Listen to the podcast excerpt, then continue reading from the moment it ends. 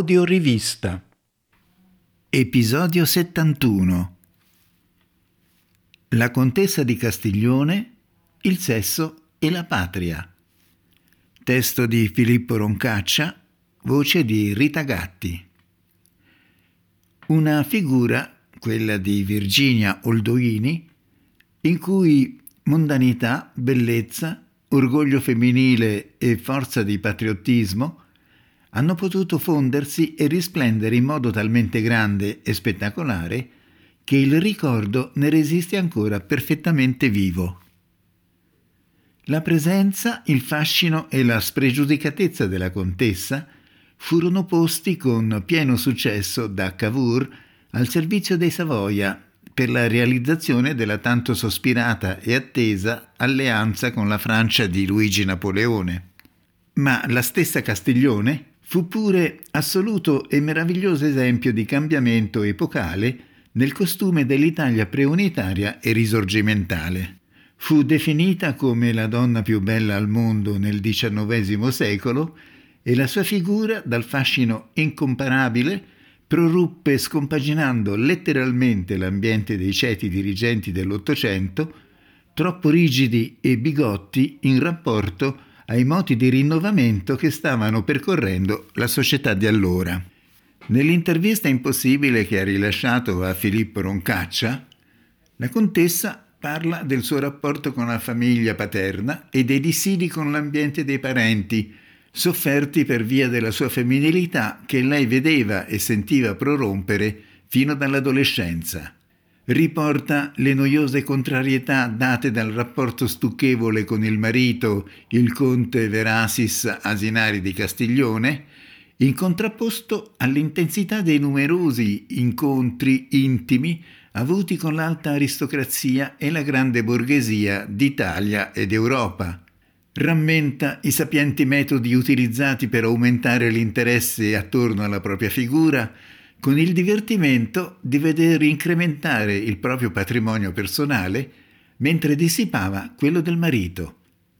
Racconta, ovviamente, dell'entusiasmo con cui ha interpretato l'abile manovra in cui seppe combinare sesso e diplomazia per assicurare a Cavour l'alleanza coi francesi, partecipandoci infine anche lo stato di fioco e progressivo abbandono della sua vita ormai in pieno decadimento e verso l'unica inevitabile prospettiva di una morte in solitudine.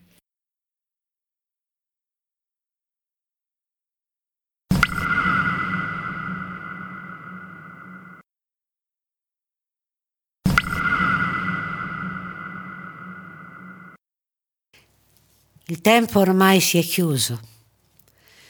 Sono anni che è successo. Il nervoso che ho è proprio che la fine vera giungerà. Fuori tempo. Fuori del ciclo che oggi si segna col battito dell'acqua dai buchi del tetto.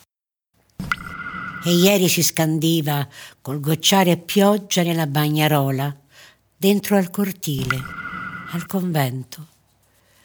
Avevo passato dieci anni da poco. M'ero scoperta signorina da un mese o due e m'attirava eh, già far vedere agli uomini quanto ero bella. Mi scambiavo bigliettini col figlio del salumiere. Veniva a casa con le consegne. Me ne trovarono un paio e dissero che erano cose oscene. Può darsi, perché era il figlio di gente piccola e povera. Comunque, m'hanno sbattuta in convento. Ad alzarmi alle quattro di notte e a dire le litanie. Sei giorni dopo ero di nuovo a casa a fare i comodi miei. Le suore avevano detto a mia madre che pregavo con un fervore troppo appassionato, che sembrava che trattassi il Padre Eterno come fosse il mio amante. Si rassegnarono, credo. Mia madre pregava e aspettava che arrivassi all'età da marito. Con me lo seppero anche fuori dalla famiglia. Erano tutti conti piccini e sballati.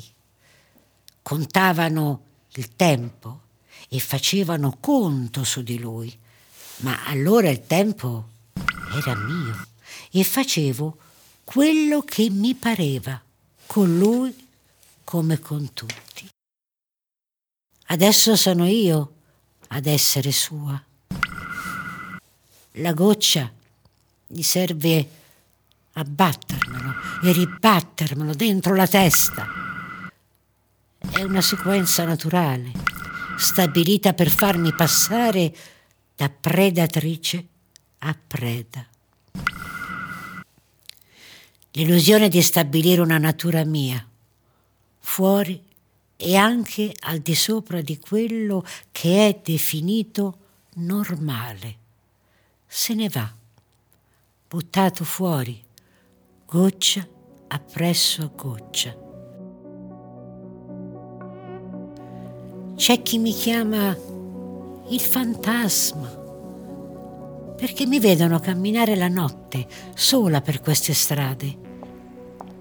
Appaio e scompaio da un lampione all'altro, con testa e viso coperti da un velo nero, portato doppio. Non è paura che mi vedano. Io so sempre di essere chi sono. E imperatori e re mi hanno fatto il solletico. No, l'unica cosa che non riesco a vincere è sapere che io finisco. Ho fatto coprire gli specchi quei drappi neri per tutta la casa, per non vedermi cambiare. E non voglio specchiarmi nemmeno in chi mi vede. Mi ci voglio far seppellire. Se mi daranno retta, questa vestaglia di raso verde sarà il vestito che porterò dentro l'eternità, perché proprio indossandola io nell'eternità della storia ci sono già entrata. E insomma, qui si vorrebbe che io dicessi com'è cominciato tutto quanto. Presto detto. È cominciato tutto da subito. La corte dei Savoia venne dopo il matrimonio. Ma davvero potete pensare che compiuti i 15 anni dovevo rimanere imbalsamata dentro qualche angolo, assieme alle pernici e alle teste di stambecco? Ah, ecco, infatti, proprio no. Quando la mattina ci si alza per andare al catino, si finisce in faccia allo specchio e ci si vede lo stacco delle cosce, i fianchi, il seno, la linea delle spalle, il collo, il viso. Persa io stessa a guardare gli occhi e a non sapere se si vedessero verdi o turchini. Alta e bionda, dove le altre erano piccole, scure e grassocce. Mio nonno, poveretto, provava a chiamarmi Virginicchia per avvilirmi. Pensava che in quel modo sarei rimasta a freno, o almeno ci sperava disperato. M'abituai, fino ad allora, a farmi fare biancheria di pizzo nero, con corpetti che aiutassero la fantasia, e le giarrettiere gioiello naturalmente Dopo il fatto, qualunque fosse stato, si doveva pur lasciare qualche argomento, qualcosa di divertente per i curiosi, no? Quei due anni, veramente, i primi due miei anni. Com'era bello passare per strada ed entrare in un posto. Era come sentire l'aria che si riempiva di sesso e desiderio. Loro, maschi di ogni genere e forza, sofferenti, prostrati a me, appena poco di più di una monella. Mia madre alla fine si vergognava di portarmi con lei, dovunque fosse, voluto o necessario. Alla fine Cavour vide la gabbia di matti che eravamo diventati per causa mia e venne con la proposta di farmi sposare suo cugino, conte Francesco Verasis Asinari, di Costigliole d'Asti, e Castiglione Tinella. Un noioso che non faceva altro che perdere al gioco in tutti i modi, i posti e i momenti possibili. E il tempo che gli rimaneva lo passava a piagnucolare per i debiti.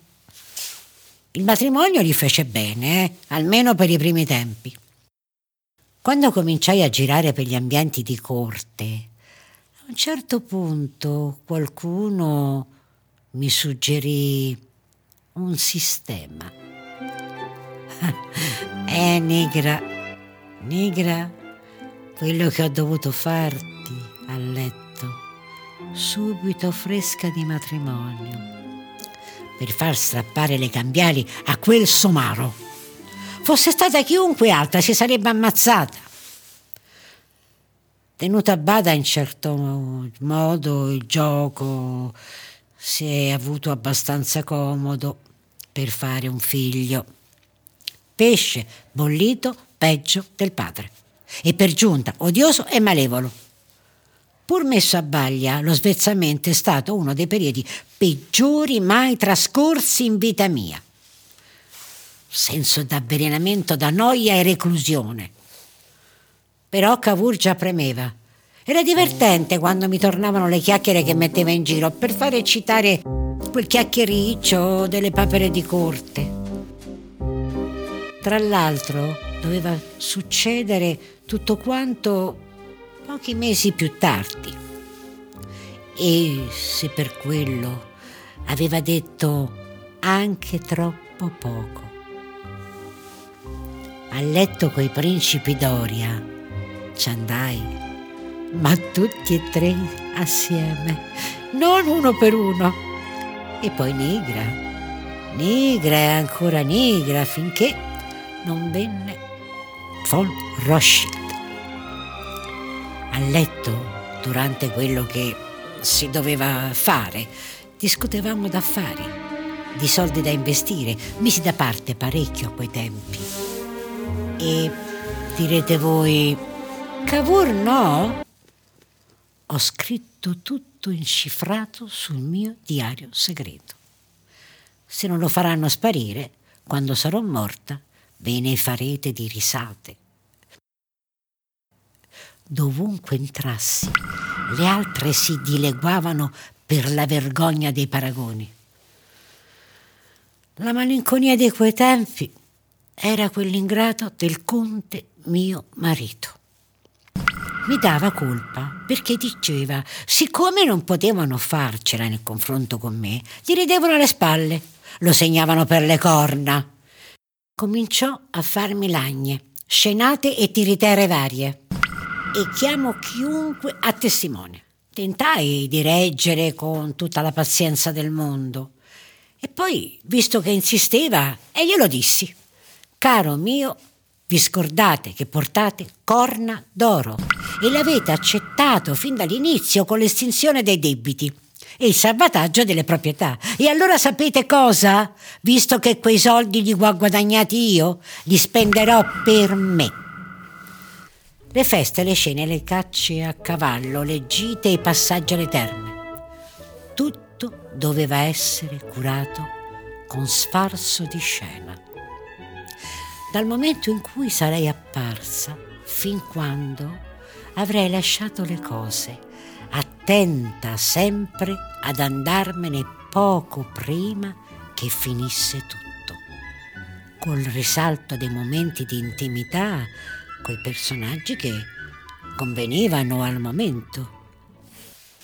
I soldi da spendere erano immancabilmente del conte Verasis Asinari che in quel modo, oltre che cornuto, ne venne fuori completamente spiantato. Imbecille. Oramai mezza Europa mi veniva dietro, l'altra metà aspettava che in qualche modo le apparissi davanti. Le mie acconciature, le toilette, alludevano sempre alle mie pose fotografiche. Le facevo girare in segreto nei circoli dell'alta nobiltà del continente. Alla fine convinsero Cavour e Nigra. non sapevano più dove voltarsi per concludere l'alleanza con la Francia. A Luigi Napoleone serviva di lasciare isolata la Prussia, ma aveva più tempo di quanto ne avessero i Sabaudi. Perciò s'era messo a tirare sul prezzo e non mollava. Rothschild gli aveva parlato di me. Perciò la via per arrivarci era pressoché aperta. Il cugino Cavour non s'aspettava alcun impeto patriottico da me. Lo sentì parlare franco e diretto come al solito, condì la cosa con qualche bel cenno ai miei sensi personali. Non gli diedi soddisfazione, però ebbi in mente quei poveretti. Chi s'era fatto torturare o esiliare quelli messi in carcere o morti per quello che dopo hanno chiamato risorgimento, l'unità d'Italia. Però deve aver visto pure lui il turbamento che mi saliva fino al collo e mi gonfiava seni e ventre, col sentire che ero soltanto io, che alla fine potevo dare senso a tutti questi gesti d'eroi. Partii subito, fatta vogliosa ancora di più dai belati di mio marito, che cercava di proibirmelo. Volli incontrare la corte imperiale il più possibile lontano da palazzo. Capitai nella lista degli invitati ad una caccia attorno a Compiègne e al momento della presentazione mi inchinai profondamente davanti all'imperatore, anche perché in quel modo la giacca restava aperta. Quanto bastava a fargli vedere quello che veniva fuori dal corpetto. Quando rimisi la testa in alto, ci incontrammo con gli occhi, come avevo voluto, e sicuramente quello che gli avevo fatto vedere lo prendeva a fondo. Era risaputo che l'imperatrice fosse una bigotta, anche con qualche impronta di frigidità. Allora feci apposta ad andare fuori dal protocollo. Ma attaccai con la bocca alla pelle del guanto. Le premevo le labbra sul dorso della mano. Profittai dell'imbarazzo dato dalla sorpresa. Non la mollai finché non fui sicura di vederla rossa in volto per tutto quello che le stavo facendo passare. Giusto perché si capisse chi doveva comandare in quella situazione. Infatti, i primi tempi ci fu tutta la tranquillità necessaria per fare i comodi miei e si capisce quelli del regno sabaudo. Qualche volta, presente la moglie, ma non lui, ne parlavo chiamandolo Luigi. Lo confesso, sapevo che così aumentava la frustrazione di Eugenia e più o meno, di pari passo, cresceva l'appannaggio che mi veniva versato dalle casse dell'impero. Fu come una freccia passata a filo stretto in mezzo alle ante d'un portale che si richiudeva. Riuscì a fargli andare a Plombier per chiudere l'alleanza contro la Prussia. Ma fu poco prima che l'imperatrice potesse far scattare la sua trappola e mettermi fuori dal gioco. Ci fu un attentato all'imperatore proprio mentre era a casa mia. Si sapeva che era una finta per cacciarmi, ma non ci fu nessuno capace di opporsi. Così fui espulsa dal territorio francese. Feci di tutto per ritornare a Parigi. Oramai era casa mia Napoleone è a parte. La vita di corte rimase lontana, anche se qualche tentativo lo feci. Oramai ero stata rimpiazzata. E poi il tempo ha fatto il resto di quello che doveva fare. Sfrattata dall'appartamento di Place Vendôme da un gioielliere, aveva acquistato tutto lo stabile per bottega e negozio. Qui, in Rue Cambon, prima o poi dovrò sentire battere l'ultima goccia. Una morte che oramai non importa più a nessuno. Figuratevi a me.